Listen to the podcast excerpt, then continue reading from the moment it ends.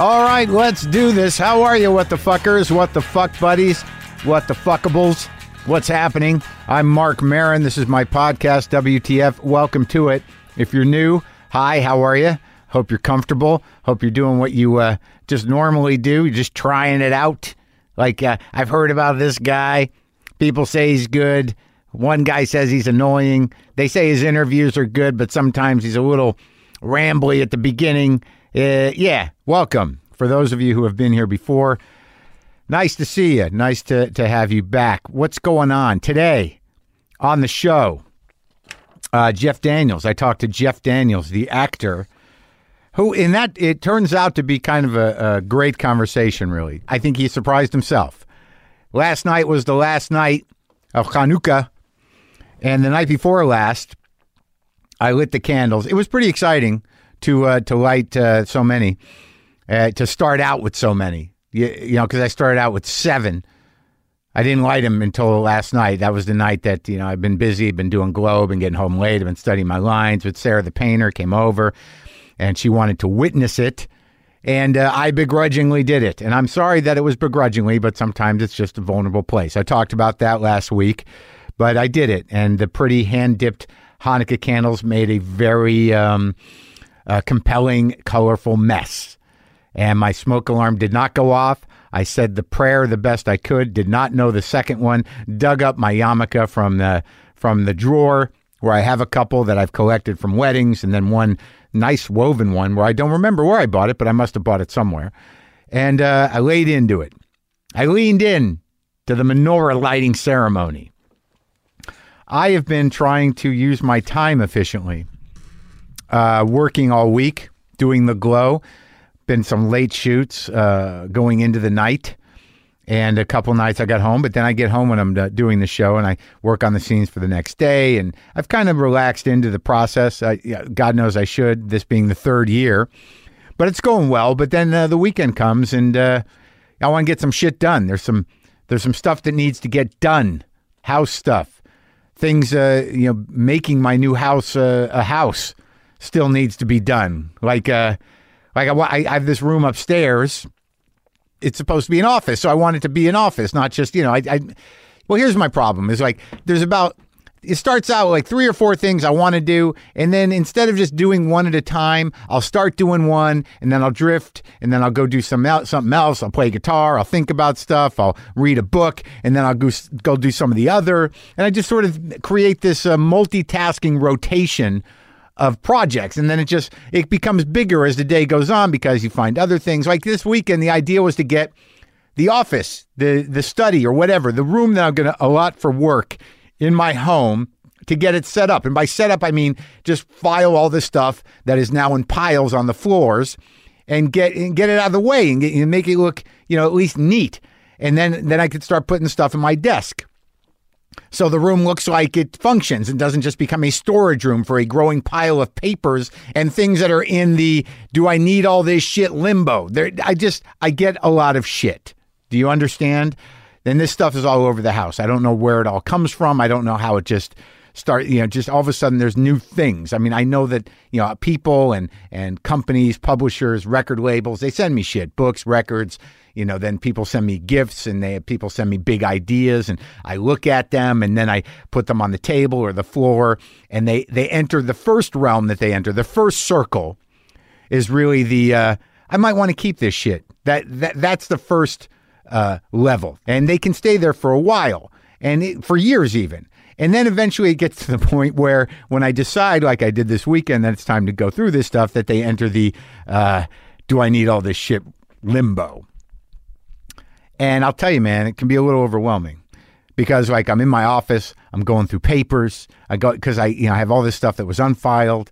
You know, I'm going through bank statements, insurance stuff, pay stubs, receipts for things that happened a long time ago. You know, my birth certificate. I got the deed to the old house. I got the deed to the new house. I got two marriage licenses, both of them void at this point, obviously. I got this huge folder of panic papers and and like this aggressive documentation I did and all the actions I had to execute when my identity was stolen. I got random song lyrics. I got I got question sheets for for podcasts, notes for interviews, just all over the place. You know, so can I'm sure that some of you can relate to this. And then there's the stacks of books and everything. It's just sort of like, do do I, you know, do do I need all this shit? And you don't want to throw important papers away. Why am I holding on to the to the marriage licenses? That stuff has to be done. That's over, right? But but they're on official pieces of paper that are issued by the state. It's, it's almost like it seems important. It seems like it's a for archival purposes. Am I ever going to need proof of that? I don't know. Who do I call? Who do I call to find out whether I need all this shit? Whether I can start shredding and throwing stuff away? Why do we hold on to it? Don't things lose their meaning or their importance? How long do you have to keep this stuff, man? So I'm making the rotation, the multitasking, you know, uh, multi-floor, multi-room rotation, just moving around, folding laundry, going through a few piles of papers, looking at books on the uh, dining room table. The paper thing just overwhelmed me. Yeah, I think it was the marriage licenses. I mean, then it's just sort of like, oh my God, life just stacks up. And I don't know that it, it made me feel bad, but it does. I guess it makes you feel reflective. I don't even know if it made me feel that. I, it's just sort of like I have lived a life. So in the middle of this rotation, I'm trying to read the new Beastie Boys book, which is great. And uh, then a box came, delivered, new litter box. So I had to set that up and go through the litter and clean the litter and change the litter. I don't know, but I'm doing the papers, I'm doing the books, I'm changing cat litter, I'm playing guitar, I'm reading. Never one thing at a time. And uh, and well, I, I, don't think I have to tell you the uh, the piles are not done yet. They're they're smaller, but they're not done yet. So finally, I, I, break down all the boxes. I get those in the recycle. That's part of the rotation now, breaking down boxes. And another box comes, and then uh, I don't open it yet because I'm in the middle of the other thing. And then I notice that on the shelf with all my little bullshit tchotchkes, there's some old Mexican hand carved winged monkeys that uh, both of them lost their wings. I, I can't explain the whole story. So I'm like, all right, I've got the piles going on. I got the boxes going on. I got the reading going on. I've got uh, folding laundry, everything. And I'm just like, hey, why not add gluing the wings onto the little monkeys? So I had two winged monkeys. I threw one away. It was irreparable. Both of these things, they're just, I just, there's all these artifacts from trips I took with women who are no longer in my life, wives. And these, these things, they don't seem to be triggers. They're, they're barely reminders at this point, just stuff I'm afraid to throw away. I feel like I go through this stuff every few years, but uh, I'm happy that uh, one of my monkeys now had has wings. One of my one of my little hand carved, hand painted, uh, funny winged monkeys can now fly again. Oh, that must be what's going on. That must be what Buster's chasing around in the middle of the night. My little carved Mexican monkeys with wings come to life like Pinocchio and fly around my house again. Ah, the poetry. So, the big question how does the stuff keep reproducing?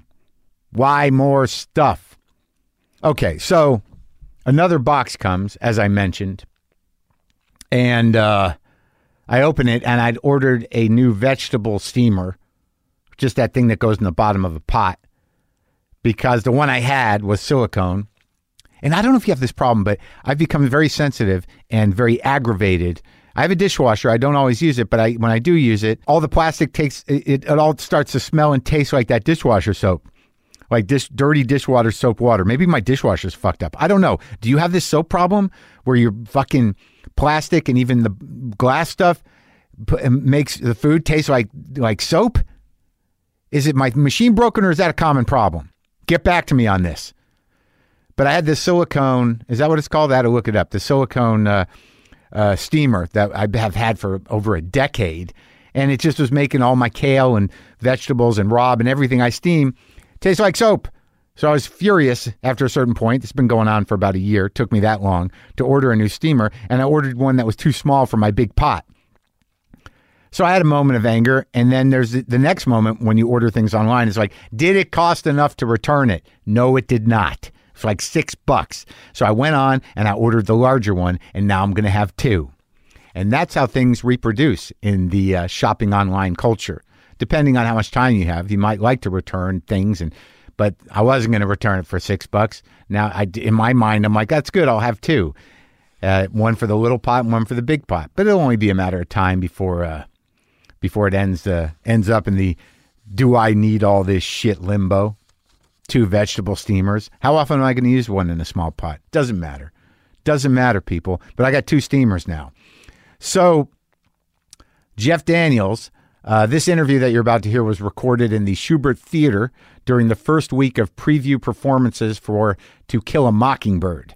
Uh, that's a play adaptation of uh, the Harper Lee book written by Aaron Sorkin. Opening night is this Thursday, December 13th. Um, you know, it was it was great because we it was one of those things. I was in New York. I brought my equipment. I met Brendan over at the Shubert Theater. We went up into the uh, old offices that are beautifully redone in the Shubert. And we sat in this gorgeous room because I, I, guess one of the Shuberts used to live there back in the day. And uh, I set up on the table. And Jeff brought his guitar in case we might want to do that. It's a little tricky to do that, but we noodled on it a bit before the interview. And we we just talked, you know, and it, it's interesting because Jeff is an intense guy. But you enter an interview, and I know from someone who's doing them with a sort of kind of like, all right, what, what are we doing? And it sort of started in that tone, but then it started to open up, and you can hear it open up. And, and it, we we ended up having a really great conversation, a nice time, and we really connected. And, uh, and there was a, there was a lot of great little tidbits about acting, about his career, about other actors, and just about uh, you know his kind of journey as as an act. Because everyone knows Jeff Daniels, he's a great actor and the play was very was very good. Uh, it, what's horrible about the play is how relevant it is today. And I entered this thing, oddly enough, maybe it's because um, I was lazy in high school, or I don't know, but I have not read To Kill a Mockingbird, and I did not see the movie. So this play was actually my first experience with the story. And it's a devastating story, and it was very well executed by the actors and by Aaron Sorkin, who I'll talk to uh, at another time. So, this is me and Jeff Daniels upstairs at the old Shubert Theater in New York City.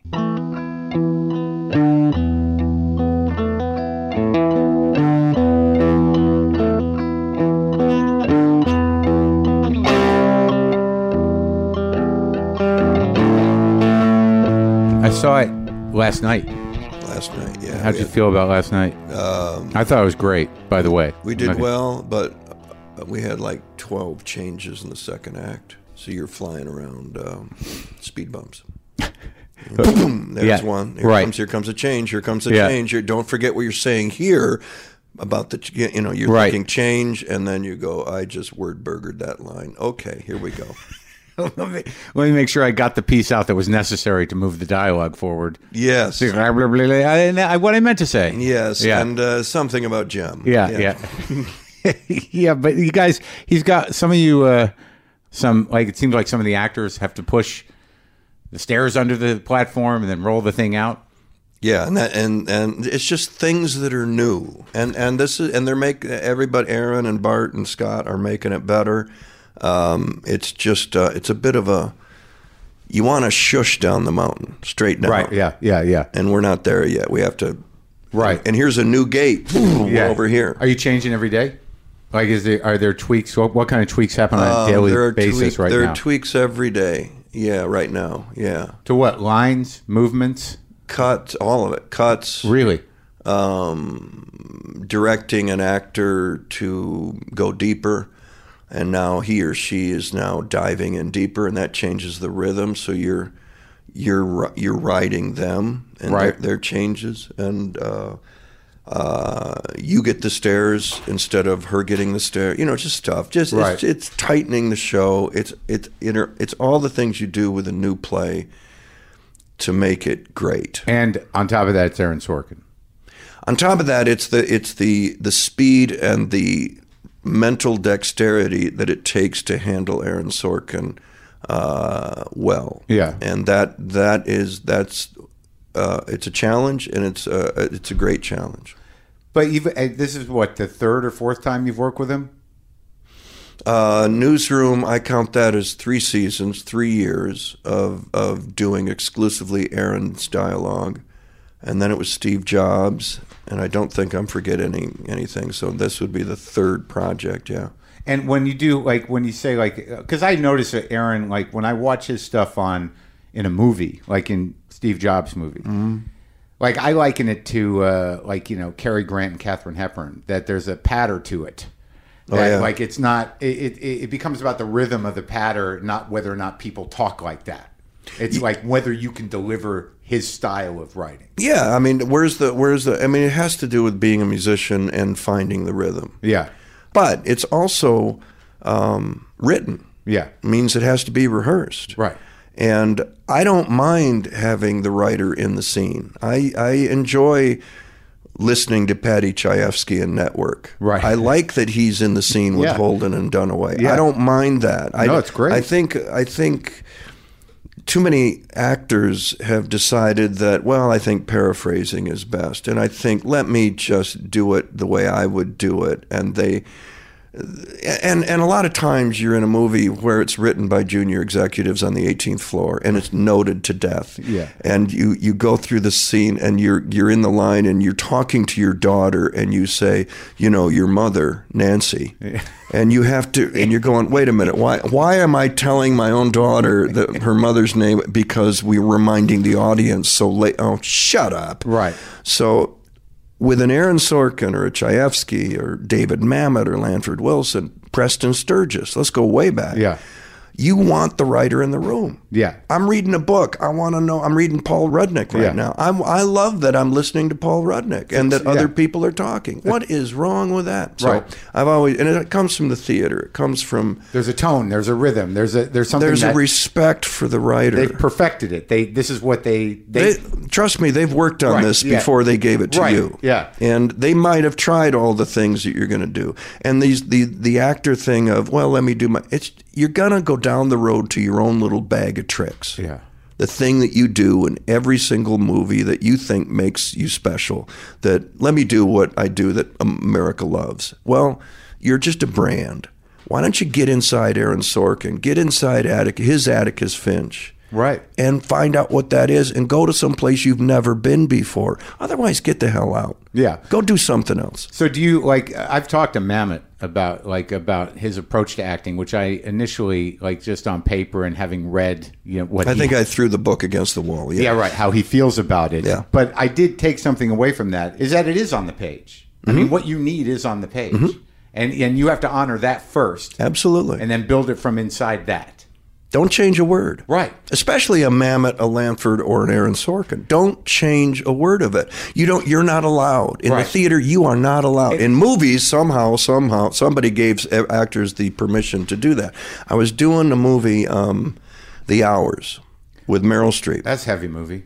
Yeah. Yeah. But you're with Meryl. Right. And and I had done worked with her on Heartburn, and I got the chance to do hours and went over and did. We're walking into her apartment, the character's apartment, and the director Stephen Daldry said, "Meryl, just say a couple things about your apartment as you're coming in," and and she said, "I have to write it too." I had never heard an actor say that. And I just, and she goes, You have David Hare, Yeah. one of the great screenwriters, sitting over there. Yeah. Go ask him. And Stephen rightly went over and said, David, and he's something, you know, Yeah. you know, Right. I hope you like it. Something, nothing, generic. Right. But, and he came two lines and she goes, Thank you. And, Yeah. and I said, Okay, that's it. That's done. That's Yeah. that's that's the role model. That's it. I get if it's written by twelve people and exec. I get that. But if it, you got the real writer there, you. I did that on Looming Tower. We had Adam Rapp. Uh, was a playwright and Yeah. had written one of the episodes, and he was sitting over there, and they're going. I go, Adam, come here. Yeah, th- tell him. What do you want me to say? Because that what it does for the actor, then you stop trying to do someone else's job. You stop trying to write it to. In between action and cut, you're also rewriting. Can't do it. Right. Can't do it. Well, I had a, like a, an experience with that the other day. Like I did. Like I'm not. I'm not here to talk about me, but I do. But sometimes. let's. Yeah. I did one scene, like a walk and talk with De Niro on the Joker movie, and I, I Pretty good. right? And I'd never been in that situation or on a set like that. But with De Niro, like he, like we did it run, we did it, we did, you know, we did the scene, and then he went over and talked to the director, who was uh, Todd Phillips, and then I'm standing there. And I'm not saying it. And then Todd Phillips comes over to me and goes, "You think you're being a little too big? I think you might be a little too big. You know, you do work for for Bob's character, and I'm like, oh, that's what he just. Thought. But I didn't take it personally. But De Niro didn't say to me, No, he's he, not. Yeah, he did the right thing, and uh, and on a film too, and with somebody like De Niro, it's if if Bob thinks you're a little big, you might want to want to bring it down. Well, I was- I was happy to bring it down. I, Sure. I, I did everything I could to bring it down. So you were a complete zero. You were barely audible in the next take. I, I didn't even talk. I just, walked behind him nervously. It's perfect. Se- Seemed like the right thing to do. Sure. Built it up from there. But uh, do you ever improvise? Yeah, when you when you're called upon to do so, I'm not good at it. I never took an improv class, so I'm not. I'm not. I'm okay at it if I'm in the character and asked to, uh, you know, do something. I mean, when you're doing Dumb and Dumber with Jim Carrey, you better be ready to roll a little bit. but yeah. often on Dumb and Dumber, I just go, Jim, tell, give me something to say. When you say that, just give me something to say. Um, you could, uh, try say this. Uh, fine, thank you. Again, I don't want to write it. It's your job to react to Jim I just Carrey. I worked for- really hard to make it work the way it is. Now what? Now I'm supposed to come on. So when you started, where did you start doing the acting? I mean, when did it like dawn on you that you needed to do that? Um, it's still dawning. Yeah. well, you've gotten very good at it. Well, I've I've I've I've I, I kept waiting for it to end. Yeah. The the career. I did. I, I you know I was in high school. There's still time, Jeff. they're, they're, trust me. Um, they keep pulling me back. The, the high school, it was just small town. They needed guys from South Pacific. What town? A little town called Chelsea, Michigan. And that's where right you live now. I still live there, uh, Ann Arbor, right near Ann Arbor. Uh, the director was doing South Pacific. She needed guys, so I'm Yeah. walking off a basketball practice where we did nothing but run for three hours because we were five and fifteen, Yeah. and we had just lost by thirty points, and good. I'm one of the starters. And Yeah. you're just going, just get me out of basketball. Yeah. And she's going, Jeff, get in here because I was in choir. I Right. could carry a tune. Yeah. She hauls me up there. I do a funny dance in the middle of I don't know what the song was, and then next thing you know, she's in. I'm in the show. I do the funny dance, and in front of 700 people, and I know exactly what to do, and I'm not nervous. Right. And you don't have to make a shot. Don't have to make a shot. And then she gives me Fagin and Oliver. Then she gives me, wait for it, Tevye and Fiddler on the Roof Sure. blonde, Yeah. Midwestern, 18, not a clue what Jewish was, but I went to see the movie six times, so I did a dead on impression of have lo- Topol. oh, good. I would have loved to have seen those costumes. I wonder how they would play today. The- the I remember spraying the blonde hair with gray hairspray paint and a, a glue on gray beard. And you did zabba dooba. I did it all, and and and, but I knew I knew what to do. Yeah. I could get out in front of those people and I could work them. I could pull them in. Sure. I could push them away. Feel I the timing. ti- yeah, at eighteen. So I was a natural. I there was a lot I didn't know, but I was a natural at it. Kept going to college. Got a break. Went to New York City. Joined Circle Repertory Company. But what about your folks? Were they into it? My dad ran a lumber company, and uh, I'm the oldest son. How many? How many kids? Uh, three. My brother runs it now. But I was being groomed to Be the lumber guy. family business. It was it would have been third generation. And I took trigonometry, I took geometry, I took algebra. algebra. I barely For lumber? I mean things have to fit in in houses. Yeah. That takes geometry. You have to be able to tell the customer. But when you're pulling a D plus after studying three hours the night before with your father, and you're still pulling a D plus on the test, and you're throwing the book up in the air, and your dad's going, "This is just not going to." Yeah. Um, no basketball, no lumber for this No, kid. well, then I got the, the and they saw it. They saw this natural ability in this kid. yeah. And the teacher had said, uh, who had the choir teacher, the musical director, just kept saying, "Watch this kid. There's something going on. I don't know how good he is, but there's this is unusual." Which is also, on some level, horrible news for parents. Like, guess what? Your kid might have a future in show business. Well, they but we're in the Midwest. We don't know what show business is. Isn't we that weird? You don't, do you? no, and New York City is a place where people go to die. Yeah. you know, By getting shot or Yeah, whatever. it's the seventies. Yeah. It's it's not. They kinda did go. It's Yeah. before Rudy saved the day. right. You know, way so, before. And yeah. the, the city was depressed and broken. oh my God, bombed and, out. and, and Son of Sam hadn't happened yet. Yeah. It was just Just drugs and weirdness everywhere. yeah, and and uh, and hang on, gay people. Yeah, of they they live there. Right. So that but they looked at that, and I remember coming home. I, I did a thing at a college that the artistic director of Circle Repertory had come out to pick up a check to direct some college kids. The head of the department at Eastern Michigan University was his old college friend from Northwestern. And he's directing a bunch of college kids. Marshall W. Mason, would you come out and direct these college kids? Right. Got the lead in Summer and Smoke and Hot El Baltimore. And uh, before uh, Marshall went back to New York, he said, You know what you should do with your life, don't you? And I'm 21, and I go, um, Well, you know, I think I like to be an actor. Yeah. He said, You should come to New York. You should join the Circle Repertory Company as an apprentice, no guarantees, but you should chase acting. So I went home to my lumberyard father and my housewife farmer mother, Yeah. She comes from farmers. farmers, and I said, This is what I'm being offered. And my dad looked at my mom and he looked at me and he said, You should go. Really? Pretty good. That's great. Pretty good. Did you grow up with? Uh, was it a conservative household? Were you, you know, hammered with? Republican moderates. Yeah. Republican moderates. So decent people, but a little nervous. I, I they said you should go. Yeah. There was no hesit. There was Did it surprise you? they saw it. Um, Did, was it like? Did you get emotional? I mean, was it one of those things where it was like uh, you wanted No. to? No. No, because I think it was. Why don't you go and and it wasn't even go and try, and then when you fail, come home and you'll put you in. the- I knew I had the lumber company. Yeah. I might have been on the counter going, "What would you like today?" But I, I knew I had the lumber company. The simple son, were the younger brothers running things? yes, I, yes, I would have. I would have been working for my younger brother, definitely. Yeah. But um, no, it was no. I have to see this through. Yeah. And then I went to New York and and waited to fail. And this was seventy two. Seventy six. Okay. So And- where do you move? You first get here. You must. Have, had you been here before? No, I stayed with uh, Marshall for a couple of weeks, and then I got a one room apartment on Twenty Third and Seventh Avenue. Okay. Pretty. What was going on over there then? Not much. Not much. Chelsea. Oh, it was Chelsea though. Kind of. Almost. Yeah, it was it was Twenty Third and Seventh. Yeah. Um, the next year, Son of Sam happened.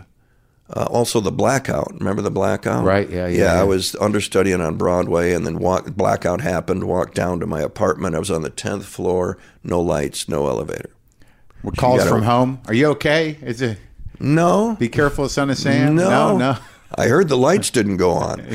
you know. Yeah, yeah. Yeah, that. Uh, yeah, they didn't go on. So what was this? How did this circle rep work? So you come out here. You're the new guy. Who's uh, who are the big guys? You're apprenticing. I mean, what are you watching? apprenticing. Uh, it was a company of people that um, uh, they had done Hot El Baltimore. Uh, you know, Judd Hirsch was in that.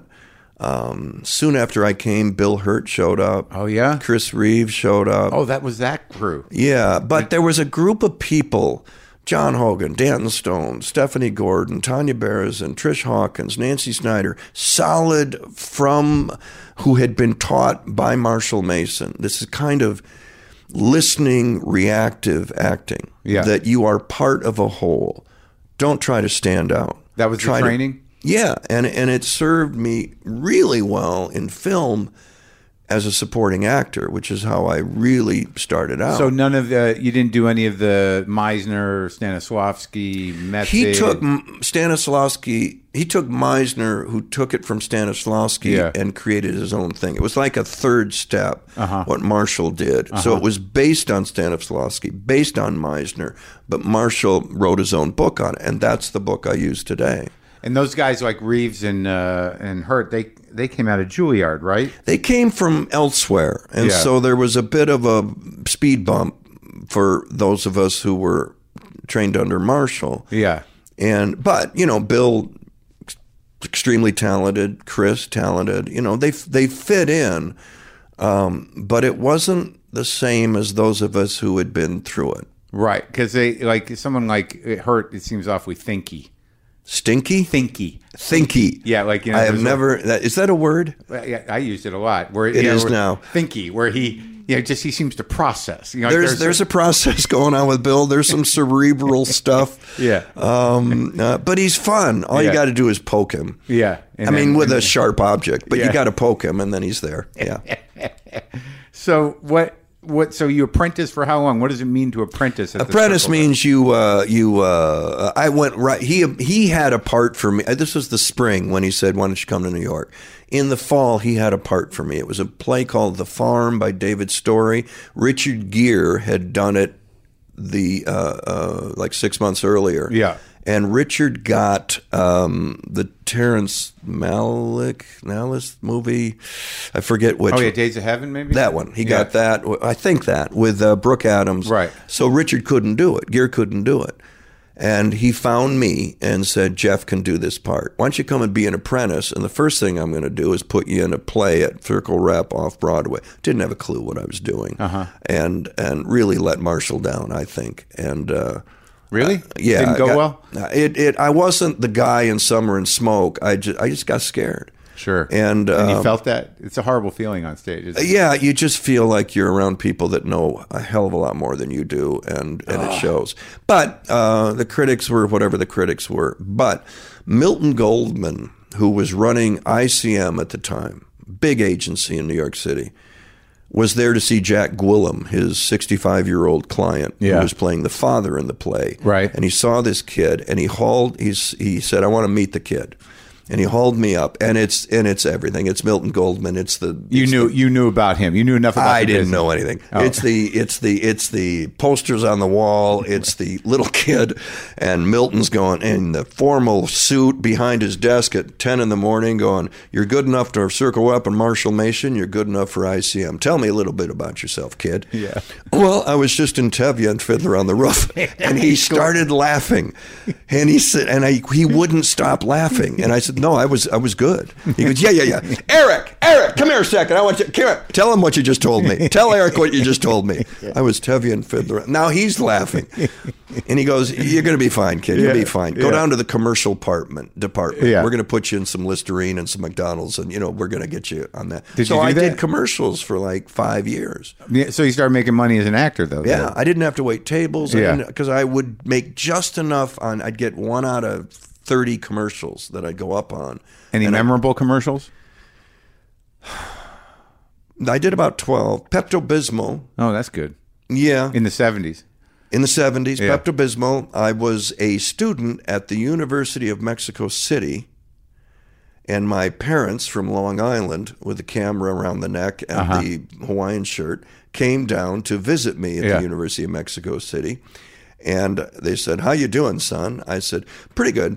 Uh, this was a you know precursor to Dumb and Dumber. Uh, pretty good. I um I just took a test. There 500 of us have diarrhea, and um, 250 of us had took Pepto Bismol, and I was one of them. And boy, does it work!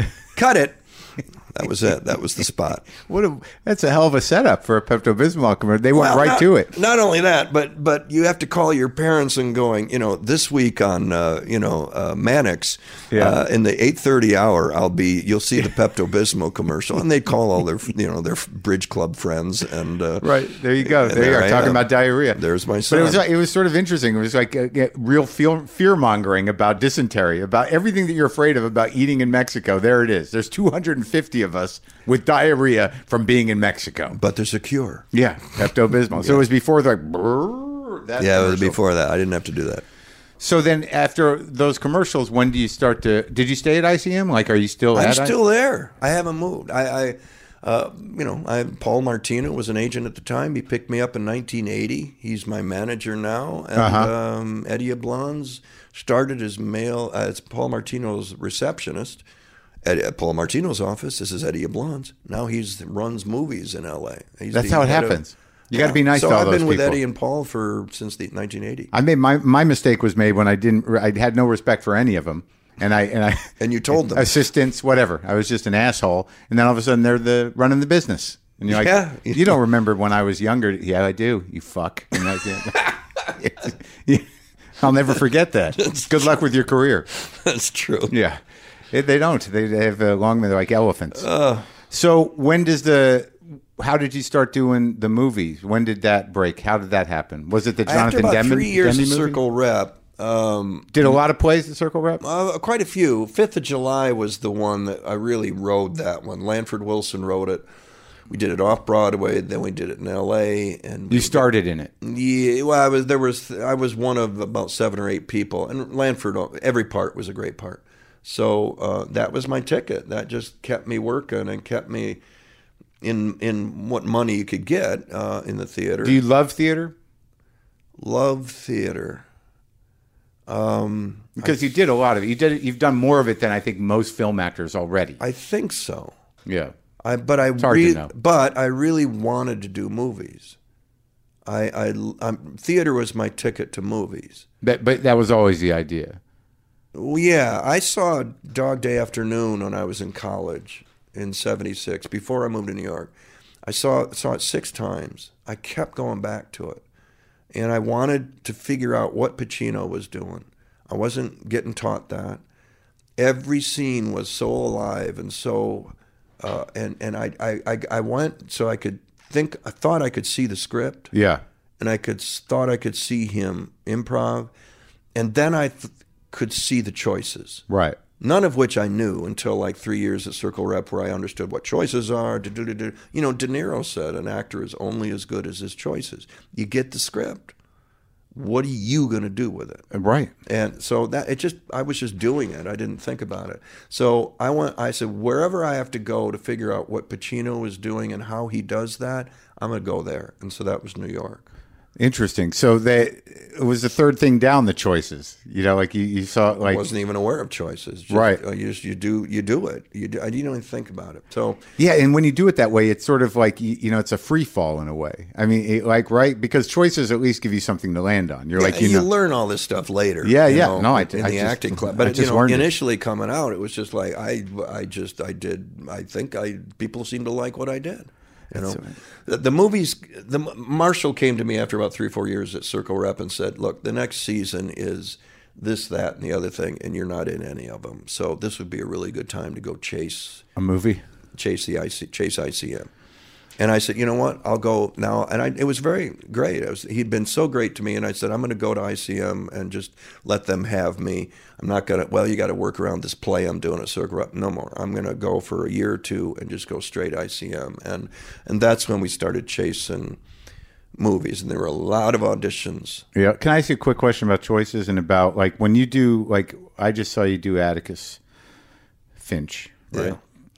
Now, when you put choices in place, what what is the what is the emotional choice? I mean, I, I know when you start, I'm going to say this like this, I'm going to turn this way, you know, I'm going to listen this way, or I'm going to engage here. But what is the driving force emotionally uh, that you make, like for something like Atticus? Do you or do you just is it instinctual, or do you say this guy wants justice, this guy believes people are good? What's do you put something in place like that for yourself? I I I simplify as often as possible. Yeah, It, I want justice is too big. right. Um, I want Tom Robinson. I've got. I'm going to represent Tom Robinson. I want him to sign these papers. Okay. That's it. Yeah. That's it. For that moment, That scene. for that scene. That's it. That's all you're there to do.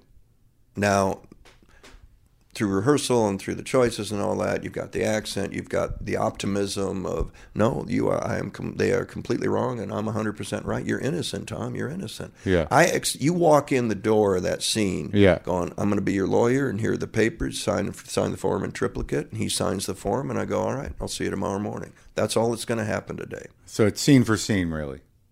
Yeah. Yeah. Yeah. You sit with Scout on the bench and Right. you explain to her what a mob means. Right. And how that's going to work for us.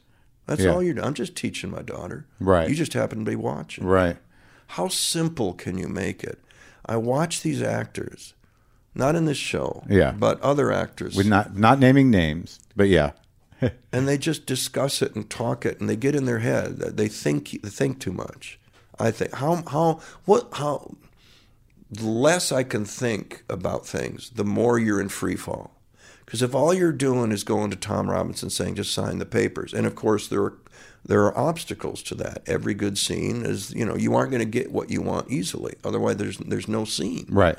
So here come the obstacles, and you've got to f- fight your way through those with the same thing. I just want you to sign the paper. I just for your own benefit. Right. Right. You know. Yeah. And so it beca- it, you start going forward. You aren't sitting back, going through all your notes, all your, Yeah, you know, yeah, and yeah. I got to show them this, and I've got to make sure I look like that. Right. That's all horseshit. It's Right. Just, that, that it gets in the way. Yeah. You want one thing. What is it? Go get that. Yeah.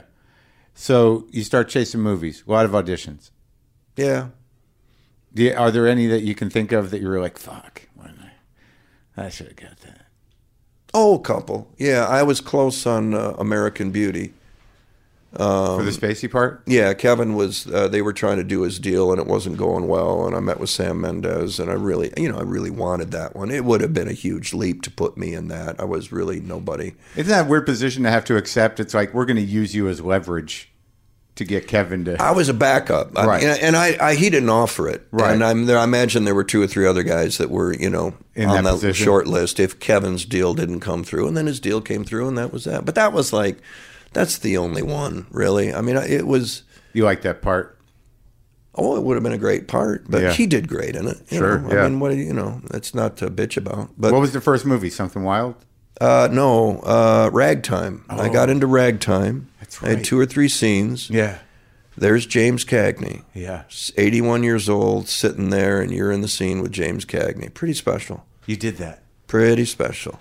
You're in the room. And he had that beard. He had like a curly mustache, right? Did he play? He the, had a what- curly mustache. Was he the police chief or the fire chief? He was the commissioner. The police commissioner. Yeah. I remember him coming in. He didn't want to do it. He didn't think he could do it. He was retired at his upstate farm in New York. He wasn't acting anymore. And Yeah. Milos Forman said, "Come on down to New York City. We'll we'll do a screen test so that you can see that you can do it." And he reluctantly came down with his nurse. Came in on a walker. Yeah. Sat there, and it was a four page scene. Yeah. They brought in Kenny McMillan, the police chief, and three or four cops to just Yeah. act around him. But we're in a studio at, at the PBS station here just to test Cagney, his request. And black and white monitors. This is 1980. You're Black- playing a cop. I'm I just a. I'm one of the cops Yeah. back. I got one line or something. Four page scene. He couldn't do it. Hmm. Couldn't remember it. Couldn't stay. fo- I just it was. Come on. Milo said, "No, no, no, no, no. We cut down to three pages, down to two, down to one page. Cut it down to one page. Still couldn't do it. You say one line. You say one line, Jimmy. You say one line, and then you know we cut, we cut, we edit. We just say one line. And Jimmy, and you look up at the black and white monitor because they were shooting it Yeah. and you could see it. You could see the, the medium close up, and all of a sudden the jaw sets, and the finger comes up, and there's Yankee Doodle Dandy. There's All of it. everything. There's Cagney, Yeah. and it's still in there. Yeah. And Milo says, "That is, we got it. You'll be good. That we do one line at a time. You'll be beautiful." One line at a time. Yeah. That's how you got to shoot those guys sometimes. Sometimes, Yeah. but you know, it, it was it was Clint is the only other guy. Jack's another one. Those three guys, you know, when they go, how do you, you know, Jack, how do you want me to do it? Yeah. And Jim Brooks says, well, I mean, you think, yeah, all right, boom, boom, and you look at the monitor, and then all of a sudden, there he becomes, and Clint. I did a movie with Clint, Bloodwork, and he, he just, just casual, easygoing, Yeah. plays golf. Right. He's that guy. Yeah. And then he sits in there and he, you got the camera. Yeah, you got it ready. All right, good. All right. Anytime you're ready. What? That was action. That was, Right. by the way, that was action. Yeah. And you say the line and you watch Clint set the jaw, do the speech, and then at the end of it goes, all right, that's enough of that. and it's done. But you see him become it and then come out of it On camera. on camera. I just, I just had that experience because I couldn't figure it out. Because I was, you know, working with De Niro and watching Yeah. him trying to get the lines in his head and whatever. But then you watch it, the pictures of it, or you watch it on the monitor, and you're like, "That's." It's like you can't even explain it. I guess it's just years of experience, or they live on the Oh, it's so there's so much technique that that you you you learn how to forget it. And these guys, Nicholson said, you gotta you gotta know what the muscles in your face do. And you know, Winger Debra said to me on terms, she said, you lead with your eyes. Just little things that Yeah. you know on stage you've got the whole body you're looking at. So when you say something there sometimes there's a physical adjustment to let the to pull focus to you to hit this line. yeah. But on film, you lead with the eyes. You follow where your eyes look. You make a note of that, And then you maybe. forget them. And then you do them. That's what these guys know instinctively now. They know which camera's on them. They know what They know what this looks like when they do this. They know what this looks like when the the, the uh, Altman, Robert Altman said, uh, "Yeah, give me a reveal, Jeff." It's- what? Where you're looking down and then you come up, and you say the line. Then I worked. I it was beautiful. It was a great movie trick. And then I I uh, uh, I was doing a movie with someone who shall be named, who will be nameless, and every single line was a reveal. Oh, really? Every single line, just look all of them. Yeah. Always found a way to look away and then come back up. Always looked away and then came back up. And you just want to. look, What are you looking at? What's down there? Which movie did you do with Altman? Um, what was that? Caine Mutiny Court Martial. It was a TV, Oh, yeah. CBS TV thing um, with uh, Brad Davis, Peter Gallagher, Eric Bogosian. Seems like you got to work with a lot of great guys. I did. Even- I did. Altman was. That's where you learn how to improv. Altman is famous for um, he mics everybody, yeah. and then he says, "Yeah, you're just you're going through the door. Yeah, just you and your lawyer are going through the door. All right." And then what he doesn't tell you is that he's sending three people through the door from the other direction. Action. And then you're doing the dialogue, and well, yeah, I'd say, yeah. And then one of those guys, other guy, says something to you, and now you, what happened? Cut it. We got that. That's all. Yeah. Just like threw all the obstacles at you in real time. Yeah, Yeah. I just want to catch it on camera. Good, Yeah. I got it. Clint's the same way. You Really? only you only do one take, one take. He wants it to happen for the first time, and it does. And then, like, That's free fall. yeah. And because you can't go back. Even in your mind, you're like, I could have Uh, done that if better. we go back, uh, it's uh, if I blood work was what ten weeks. Um, we went back twice. You want another shot at that? Thank you. That would be that would be great. Seeing how I butchered the speech, yeah, And did you did you start means Clint can't use it. Yeah. right? Did you start in TV? Did you do little TV stuff? I did some TV. Uh, the commercials really were a great. You're in front of a camera, Right. and you learn about that. You do you do a Burger King commercial where you're the the kid in the back cooking the burgers, and Yeah. it's something about how great the burgers are. I don't know what the commercial is, and of course I did a whole four page backstory of him. You know, he's in high school, he's supporting his family of seven. The dad died, you know, and the director's going, just cook the burgers. Yeah. and Do you still do backstory? Um, not to the extent that the acting classes do, Yeah. think is so important. I do do given um, Circle taught me something called given circumstances. Yeah. Where's Atticus coming from? The backstory on, for instance, To Kill a Mockingbird for me is all, were all the books I read in the last six seven months to I wanted to know what Atticus saw when he was standing on his porch. Goes beyond just Harper's book. Right.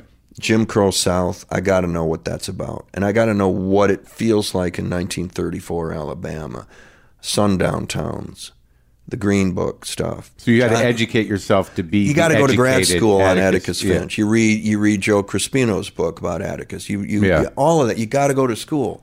Otherwise, you're not you're not gonna you're not gonna get up and over Gregory Peck. You just aren't. So I said, let's get educated about what he was seeing, so that when Bob Ewell comes up on the porch in the play, I know that you know there's a lynching Thursday. You coming? Right. We had a good one about two weeks ago. We hung three of them. You coming? Yo, you ought to come. This special. Got some liquor for you. Yeah. And it's not. It's it's normal. Right. That's the normal. That's the common. And you got to understand that before you walk on stage as Atticus. And so it's get educated. Go to school. Know more about what's going on back then than the critics, than some other actor who might do it.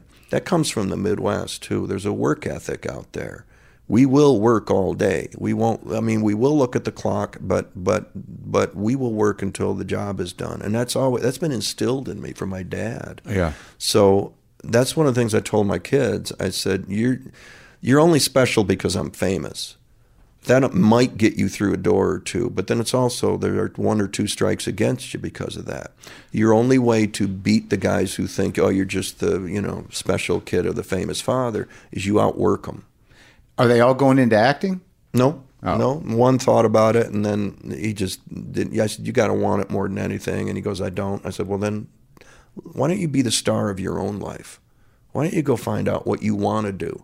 You, the only privilege you have is that you have time to fi- to find what you want to do versus what you have to do to make a living. Yeah. So you have that. I'll give you that. That's your privilege, but you got to work your ass off. You got to outwork other people. And you have to be a professional, you have to be responsible, accountability, all that stuff that I learned as an apprentice at Circle Rep and my dad taught me. My theater company, that's what we teach. Are these kids and, and actors going to go off to be famous and be in movies? No. Some might, but most won't. Yeah. So what are you going to take away? Professionalism, discipline, behavior, accountability, responsibility, be a pro. And that means you outwork everybody else. Get to work. Do you find a lot of the people that come through the uh, your program know that they may not be famous? There are a few that that that have the dream because Yeah. the dream came true is standing right next to them. Right. Because I'll walk into the theater company, I'll write a play, and there I am, and it, you know, it's it's it can happen, but but seven years in New York City before I got a movie. But it's interesting. Like I see it all the time, where there's no way to tell somebody that it's over. Only they can tell themselves that. You- you know, Oh yeah. it's a fuck. This business is ridiculous. Because, Oh, it, you're the last one to know. of course, because you keep setting your precedent higher. It's like, well, that guy didn't make it till he was like sixty. You know, like, Okay. like- All you know what I mean? Like it's so like it's sort of a, there's a sadness to show business Oh my God. that is undeniable. You can't. You, you sit with college kids, Yeah. which I do occasionally, which I enjoy, because you can't. What you start is let me talk to you about rejection right. And why you're going to need you know antidepressants at some point. or something. Something. So- yeah. Something. So you're going to need some medication. Yeah. Um, nothing can prepare you for that. It's just how bad do you want it? And by the way, how talented are you? You got to look in the mirror. Be honest. That's it. What are your limitations? Are you really Right. that talented? Right. Are you? Are you? Do you want to be Al Pacino? Are you that talented? Yeah. If you aren't, then shoot for something less. And many people do. Yeah. But I said I can't tell you that. I can't tell you whether you're talented enough. Right. But they're all sitting there going I got it.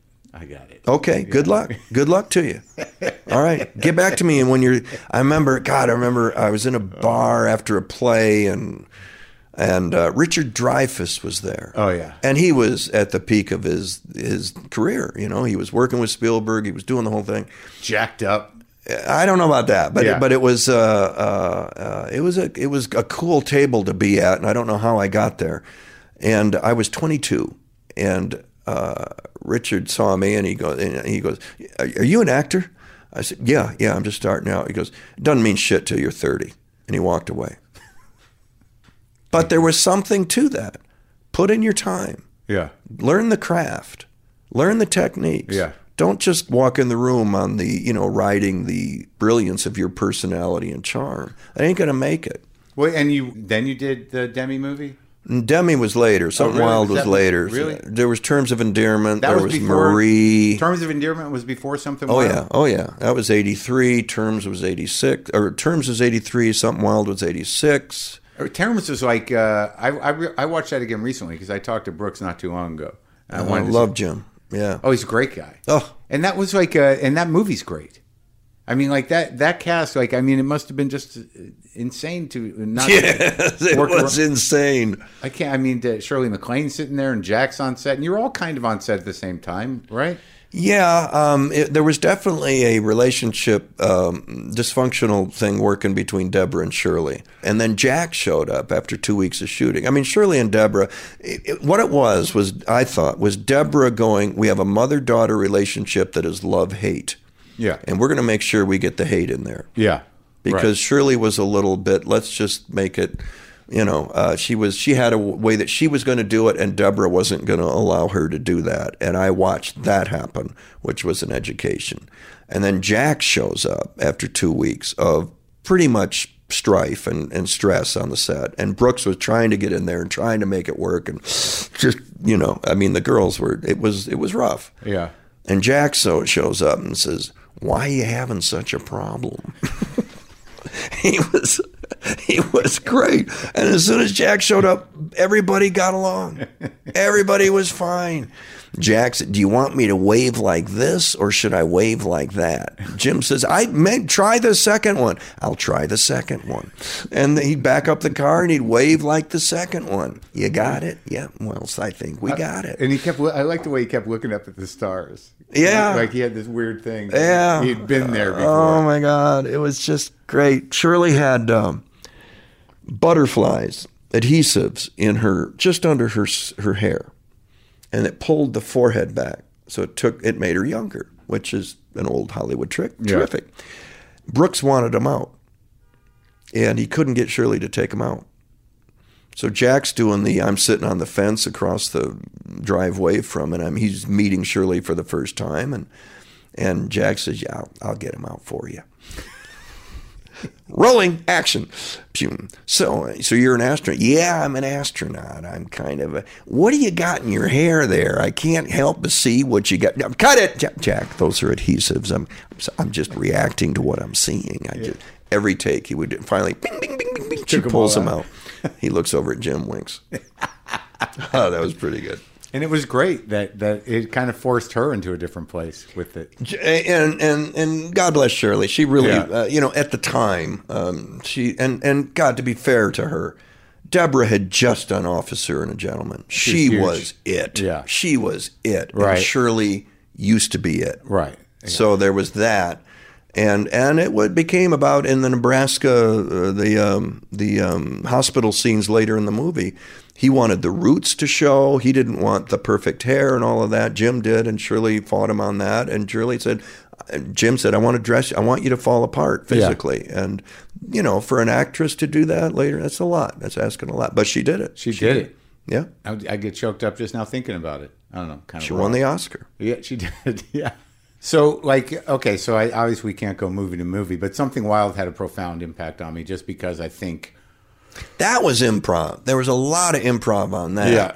I, and it wasn't what I think of as improv, but it, but it really was. That was Jonathan Demme before he was really Right, Jonathan and it, had, Demme. and it had a feel of a movie that like something you'd never seen before. There, there were colors in it. There was a pace, the music, Music. Like, you, you know, like, and, and it just had a style that was like I had never really seen before. He was very highly stylized right out of the gate. Yeah. And to work with him, what was he like to work with? Did you learn from him? there was no such thing as a bad idea. right. Oh, Try that's it. Nice. Yeah. He could have had a hundred grand to make the movie or a hundred million. Yeah. It wouldn't have mattered. He, he Jonathan would have approached it the same way. We get to make a movie today. Come on, Yeah. let's go. Let's try that.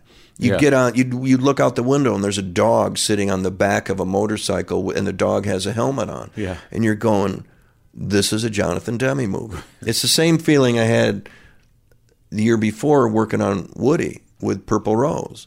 You look around you and you go, "This is the frame of a," and you're seeing things in it that only would be in a Woody Allen movie. Yeah. and you realize you're with a filmmaker. Same thing with Jonathan. Same thing with Altman. Same thing with Clint. And you've also worked with guys who are just doing the job as opposed to a filmmaker.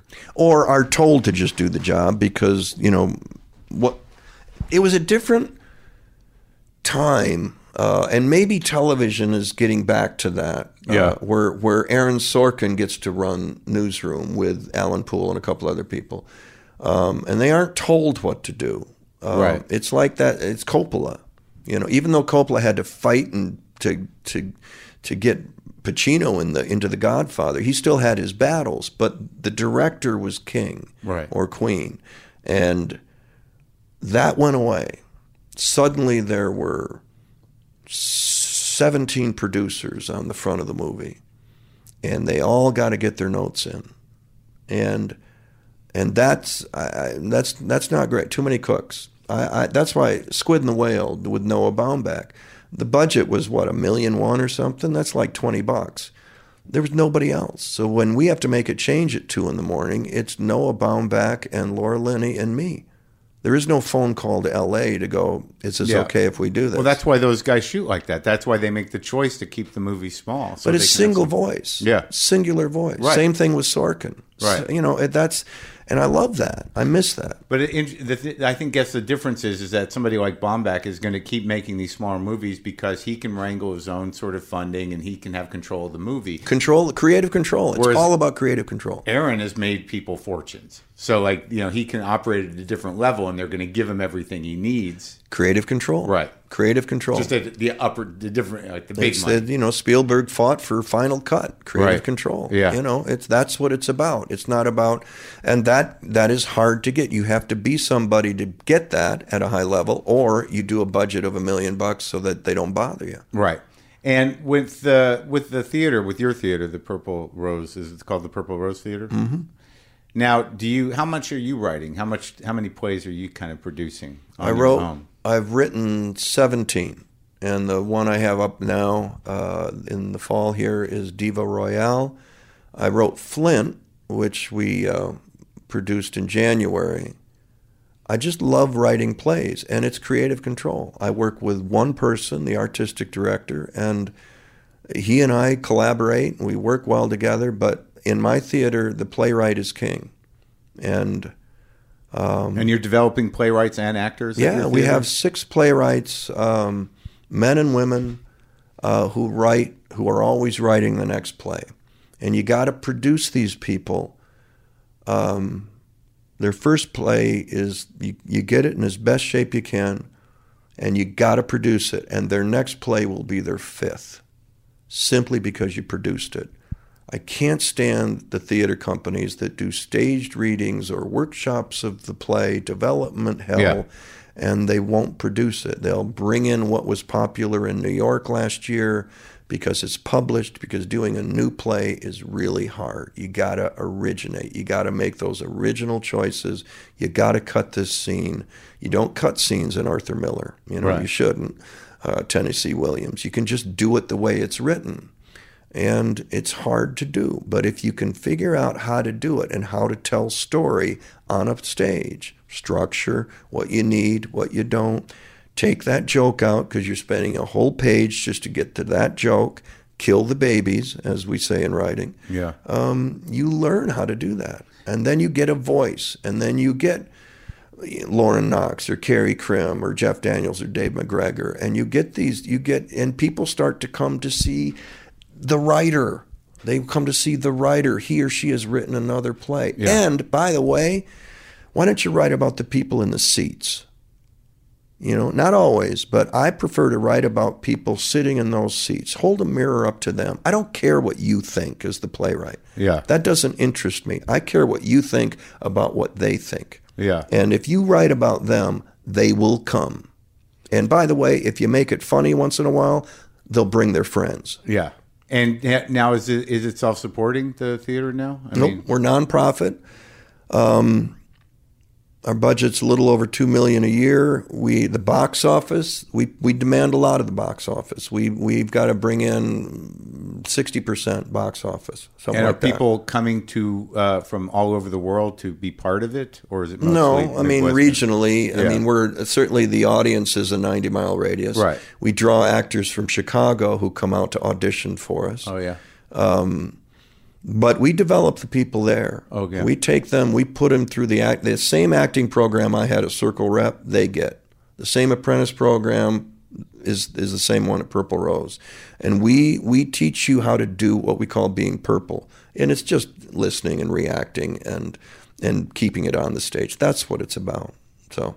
Have you worked with uh, who I who I talked to uh, Tracy Letts? You know Tracy Letts. I I I, th- I I don't know. I may have met him. I've never Oh, yeah. worked with him. No, he's another guy. I mean, he's a pure artist. Yeah. he's a great American artist, and everything the guy writes is just gold. you know? crazy, right? Yeah, keep writing, Tracy. Don't ever stop writing. Yeah.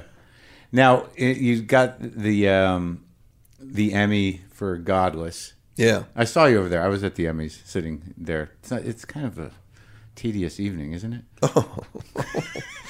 oh. Oh.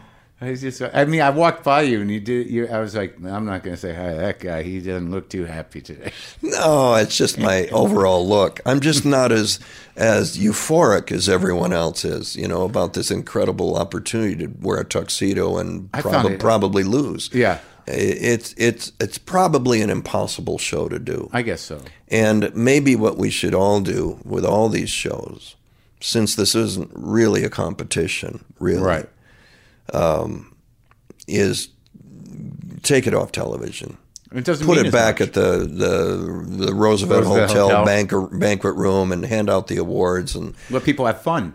People have fun. Yeah, yeah. Why do we have to televise it? You know, and I know why we have to televise it, but Does it mean, does it, is it important to you? Does it feel good to win? absolutely. Yeah. Yes, you don't go there not to, you know. And but look, it, to be invited to the party. Yeah. I felt this the first time I got nominated for Yeah. the Tonys with God of Carnage. That was the first time I felt, you know what, win or lose, and I'm and I'm we're not here to win because there's the Geoffrey Rush and there's some, and you're looking around, you're going, I'm part of a lot of great work. Just enjoy that, you know. Right. And I did. I really got it for the first time, which is different than watching it as an actor on television. So just a and, couple years ago, you finally. and you're never invited, and you're, Right. Oh, I never liked him. Yeah. Oh, uh, yeah. Oh, he shouldn't have won. He sucks. My friend Kravitz used to call the television the resentment box. Yeah, I was. Uh, oh boy, yeah, I, I, uh, yeah, Oscars. About 15 minutes into the Oscars, Yeah. and I'm in the other room. I can't do it. I just can't do it. There's damn just too much bitterness and hate and rage. But then you win, and you win for Newsroom, which you're not supposed to win. You're not supposed to win. There was an audible gasp in the audience when my name was called. The New York Times wrote about it. The gasp. The gas, the audible gasp Yeah, when Mr. Daniels' name was called, because it was Spacey and it was Hamm, it was Damian Lewis, it was it was uh, Bryan, it was just loaded, loaded, and uh, we got it. I had the Northwestern speech; they didn't have that. That's what did it, I think. Uh, but then with Godless, uh, yeah, you wanted that because I took a risk. I took a big risk Playing with that heavy. Ah, the beard and the thing and the western, and it easily could have been, oh my God, what is he doing? He took a risk, and um, and I wanted it. I want, I worked hard on that, and uh, and then I, I was glad to win. Yeah, but it- but it wasn't it wasn't the um, euphoric. You know, yeah, I'd yeah. like to thank every. Oh my God, this is, it wasn't Did, that did you all. talk about the guy who had your horse? I thanked the people that my driver. Yeah. I Right. thanked uh, Mark Warwick, my wrangler, who saved my life one day when the horse threw me off, and uh, he saved my life. Yeah. And then um, I thanked my horse, just to let them know that let's all just calm down just a little bit. Yeah. It's a great honor. Thank you very much. Yeah. But Yeah. I'm going to thank my horse, and let's Yeah. all let's all think about that. Let's all think about who has anyone ever thanked their horse? Not Maybe years. John Wayne. Right. Google it. Go Yeah. look it up. Get Maybe back to me. Gene Autry. I'm going to last say no. Yeah, yeah. So let's do that. not since Trigger. Not since Roy Rogers and Trigger. But these eras, you know, like cause something like when you talked about Atticus and about researching Atticus, and then about like, um, but less so in, in terms of going to the the old West, which is something we grew up with, which is a like a genre that you know comes and goes. But did you feel the weight of it? Did you feel like? I mean, I have to assume that with Atticus, when you did all that research, that to really engage with that, the heartbreak of it has to be there with you on stage. That this is the way humans behave. Yeah, you gotta you gotta delete the movie because that's not helpful. Yeah. I can't I can't use it. I can't do what he did. I'm not gonna. Right. Goodbye. The book is the source, but it's the play. It's Aaron Sorkin. Atticus makes a change. He goes through a change in this. Less so in the movie. Probably less so in the book because it's truly from Scout's POV. This the play is more about the change that happens to Atticus. So you have to again simplify. I want to win this case for Tom Robinson. My first two criminal clients were the last two people hanged in Maycomb. So this is going to be the one. I'm going to win. It's going to be good for me as a lawyer. I'm Going to do something good for Judge Taylor. And I'm going to get this guy off who's absolutely innocent. That's what I'm going to do. And it's, it's a slam dunk case. walk face first into that. And then the story is going to take that away from you. Now, what do you do? And it can't be just righteousness and being a Mount Rushmore statue about it. You got to go through it. You're a, he's a human being, a living, breathing human being, and he just lost. And this guy's going to the electric chair. I'll get him on the appeal, and then they shoot him. Yeah. And you got to go through that. You got to go through that. And it may not be what they did before, but it's what we're doing now. And and you get Atticus to kind of go through that emotionally. And then his son is guilty probably of killing Bob Ewell. I have three kids. What would happen Ugh. if your son Yeah. and the sheriff is going, let's go outside, talk on the porch? And you can feel that. Whoa, whoa, you bring it with you. You use it. Yeah. You use it. Huh. I'll tell you the other thing too is um, my dad was uh, an Atticus Finch. He was the guy that everybody in town went to to get advice. He was there was right and there was wrong. There was how you treat people. He was that glorious Republican moderate who hired the poorest guy in town to clean the lumber company. I remember coming home, 8, 9, 10, walked into our living room. There's my dad sitting with a black man, a guy named Herbie Pearson, mm-hmm. one of the two black families that had won it. He had just moved to town. Dad heard about him. Dad had Herb, Herbie come to his house. I walked in there laughing at the kitchen table with a black guy. I'm like, Jeff, I'd like you to meet Herbie Pearson. Herbie's going to be working for me. And that, and he was also the guy who said, when you go to school, because we were in small town standards well off, small town well off. He Yeah. owned a business, it was doing okay. We had money Right. comparatively. He goes, you find the poorest kid in in, the, in your class, and if you find that people are making fun of him, you be you stand next to him. You be friends with the people on the other side of town. Yeah. And that's Atticus. Right. And I was. And it led me into the theater because that the misfits of the I, and so I wish he were alive to see this Yeah. because my brother and sister are coming to opening night. And I look like him facially. They're going to see him. Oh yeah. They're going to hear him. That's gonna be great. Yeah, so it's personal Yeah. to Wow. get this opportunity, which is I'm so fortunate. But you know, my my wife had said the other day, she go, and she people have asked, and um, is there a role of a lifetime that you wish you could play, King Lear, Hamlet, you know? And I never had one. Yeah. And she said, "You've got, you've got, you've got it now, don't you?" And I said, "Yeah, this is it." That's So great. um, every night is a joy. It really is. That's I wish he could see it. I wish he could. He, you know, if you believe in that stuff, I guess he is. And well, that's that's beautiful, man. That's so good. So, in closing, uh, any notes on how to uh, transcend resentment? I think you need to embrace your resentment. Yeah. Um, You know what? To be, I'm still. I'm working on that. Uh huh. I can go to instant rage, and it's always about lying, cheating, stealing, not being truthful. You know, Yeah. it's raining and uh, they're pissing on my forehead and they're telling me you know, all the stuff that's going on today. Yeah. Uh, uh, I don't think there's anything wrong with uh, playing hardball Right. with what's going on now. If that's sure. the game, then I think those who are uh, with the resistance in a peaceful, nonviolent manner start throwing right hooks. yeah. If that can be nonviolent, but Yeah, do not shy away from that. So that channel that resentment. Yeah. in- we can make it about something. yeah, from our- yeah, and I, but I have, I will always, and I, I will always rise up for people who don't do the work, who feel entitled, who, who um, aren't prepared. yeah. You don't have to outwork me because you're not gonna, but if you're not even doing the minimum, then you're going to hear about it. Yeah. And uh, if I don't know if that's resentment, but that that'll out comes the rage when that happens. Right. Well, it's good that yeah, I mean, you know, it's reasonable.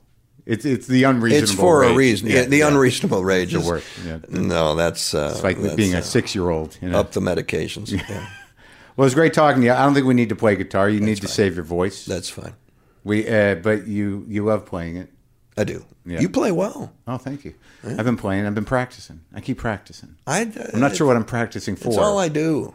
it's great. It's I like get those uh, Stefan Grossman videos and. Oh, you uh, do? So you sit with it? Oh my God, Stefan Grossman! I got to meet him, and I got a lesson from him. And oh, it's a very long story, but it, it but but Pat Donahue is a guy. I've got hmm. I got his DVDs that I'm just. That's what I'm going to do during once we get past opening night. Is sit in the dressing room with my download of Pat Donahue. And I don't know Stefan that guy. Grossman. Yeah, oh, he's uh, look him up. I mean, it's acoustic blues. I Oh, mean, Yeah, whatever yeah. you're doing, he does it better. Sure. And you, Kelly Joe Phelps. Yeah, I oh, mean, know these are that guy, guys yeah. that teach and Keb' Mo' that you just start going, I'm going to just learn how to do what they're doing, and then you're instantly better. Yeah, I need some new tricks. Like I, you know, I keep. It, I never thought about it as a profession, so it's a very meditative, and I love doing it's it. where I go to, Yeah, to exactly, chill out. I mean, I used to play golf and talk about rage. Yeah. You know, the seven iron that stuck you stuck to the pin three feet today. Uh, you go out tomorrow and it's in the water, and I'm going, why is it in the weight? no, but you learn a riff on the acoustic guitar, Oh, it's the best. and it's it's there tomorrow. Yeah, it's the best, and you don't have to Townshend your guitar at home. No. There's no reason to start breaking your guitar. No. Well, it's great talking to you, man. Thanks, Thanks, for Marc. doing it. I appreciate it.